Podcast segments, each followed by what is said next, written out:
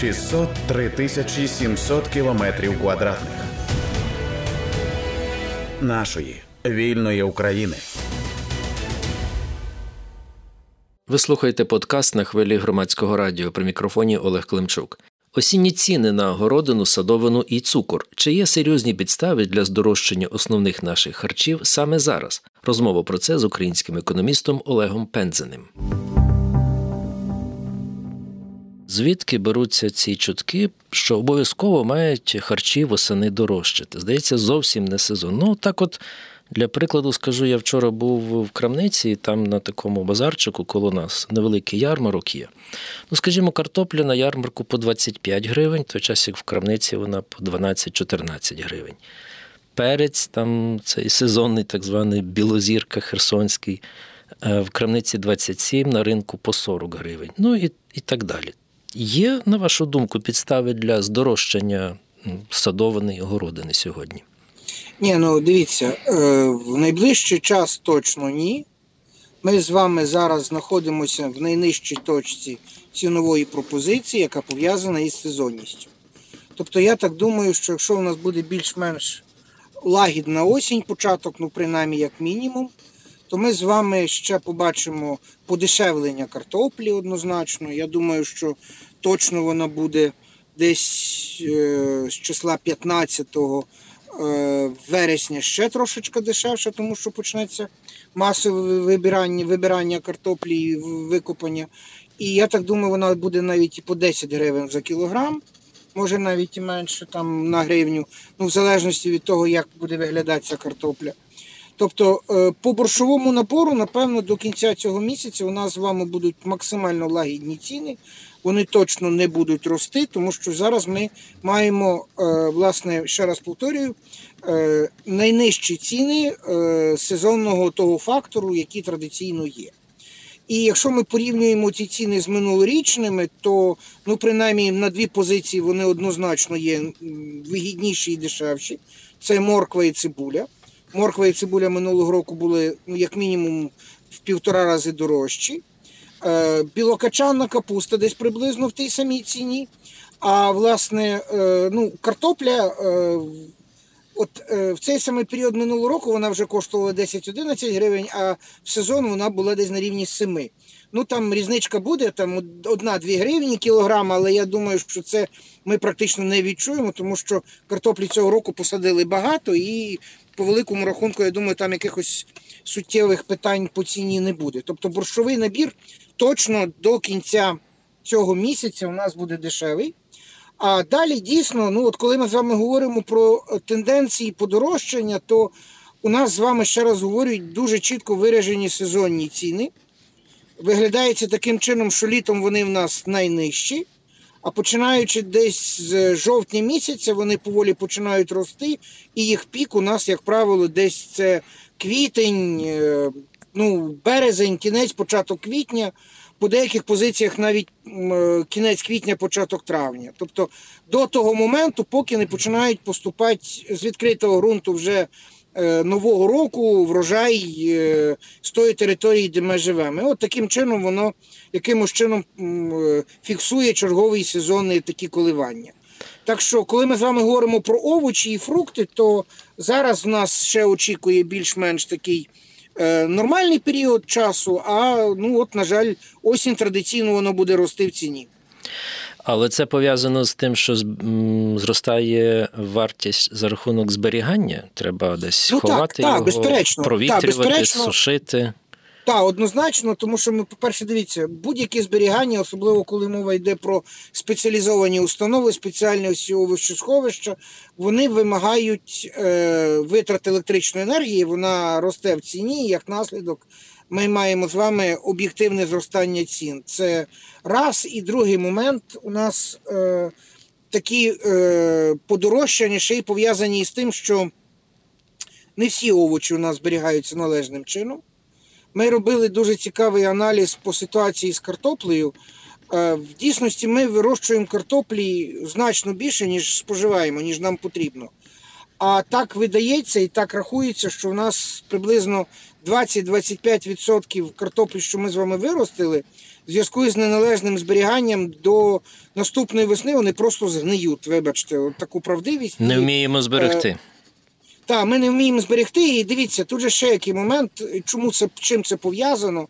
Це пов'язано із, тим, що у нас е, дуже великий обсяг врожаю е, борщового набору, борщової групи, картоплі, зокрема, вирощуються в домогосподарствах населення. Тобто, якщо ми подивимося з вами на європейські країни, там е, в основному е, то, що е, власне вирощується, це вирощують сільськогосподарські спеціалізовані підприємства, фермерські господарства. На жаль, в Україні дуже велика доля того, що вирощується в домогосподарствах населення і продається як надлишки. А от е, в домогосподарствах населення, на жаль, не завжди можна нормально забезпечити збереження вирощеного врожаю, особливо коли він великий. І е, оті всі льохи, пивниці, оті всі підвали, і, е, вогкі підвали, та ще й коли е, вибирання, наприклад, тої самої картоплі йде під час дощу, воно мокре, не висушено. І ми маємо з вами, на жаль, ситуацію, коли. Е, Багато врожаю втрачається. Це стосується власне не тільки картоплі, це і буряк, це морква, це капуста. Ну, от, на жаль, Ну, ви заторкнули так. дуже, дуже цікаву і болючу тему, тому що я пам'ятаю, коли я ще був там студентом, а я ріс е, в такій місцевості, де картоплі вирощували багато, особливо ці приватні, як ви кажете, господарства. То тоді була система закупівель. Ось були овочесушильні заводи, де виробляли крохмаль, сушили цибулю, там переробляли ті самі яблука, сливи на, на джеми, на варення, на різні там компоти і навіть на дешеве вино. Але цього сьогодні всього немає, і люди вже стільки не вирощують. Пам'ятаю, коли ще не було війни, то приїжджали з типових регіонів, в поліські регіони, великі машини, фури, і вони закуповували картоплю. Зараз, мабуть, цього не буде.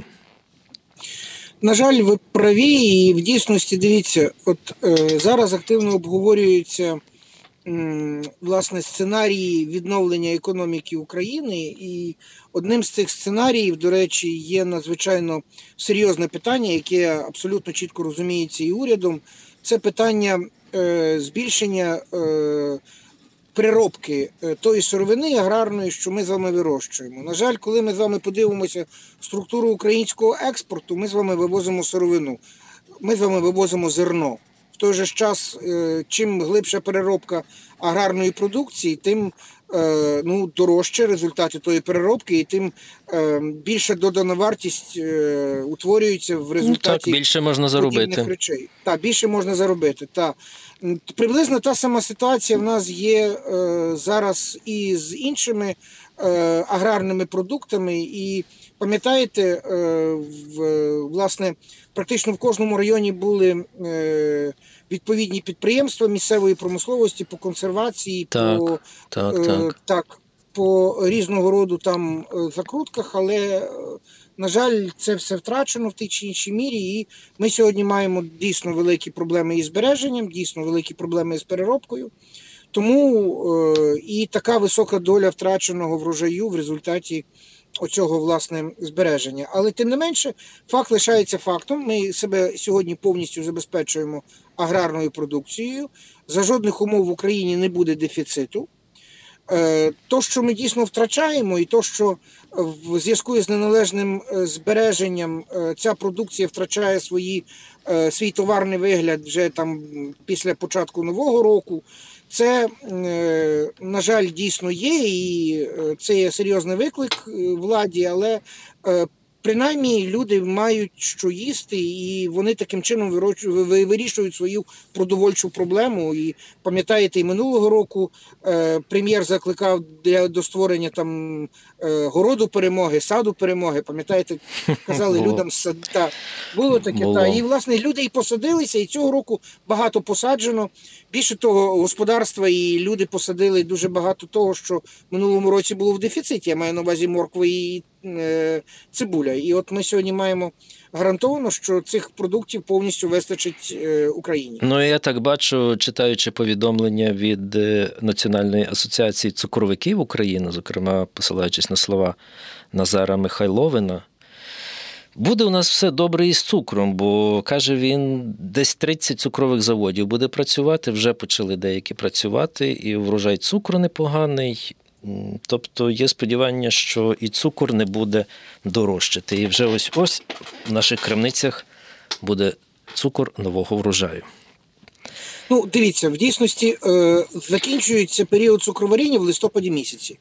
Тобто, в маркетинговий рік, так званий, е, коли ми з вами їмо е, цукор того врожаю, який власне е, визначається по році, це якраз з листопада по листопад. І е, дійсно так і є, що е, власне ми з вами дайте уважно подивимося і по цінах на цукор. Е, він е, практично не виріс. По-друге, ми з вами цього року ще і е, вивезли цукру е, 250 тисяч тонн. Е, І, власне, для того, щоб стабілізувати ціну на цукор, ем, е, Міністерство економіки обмежило квоти, тобто тою цифрою. Ну і найголовніше, напевно, вартує сказати. Дивіться, у нас всі внутрішні баланси споживання завжди рахувалися під 40 мільйонів населення. І тому в нас там 120 тисяч тонн е, гречки нам треба для того, щоб, е, скажімо так, повністю забезпечити себе. Там в нас є відповідні розрахунки там по інших. Там було там 14-15 мільйонів тонн зернових, треба, щоб повністю все забезпечити. Але коли ми з вами дивимося на загальну кількість людей, що виїхало, а по е, офіційних даних це десь 8,7 мільйона.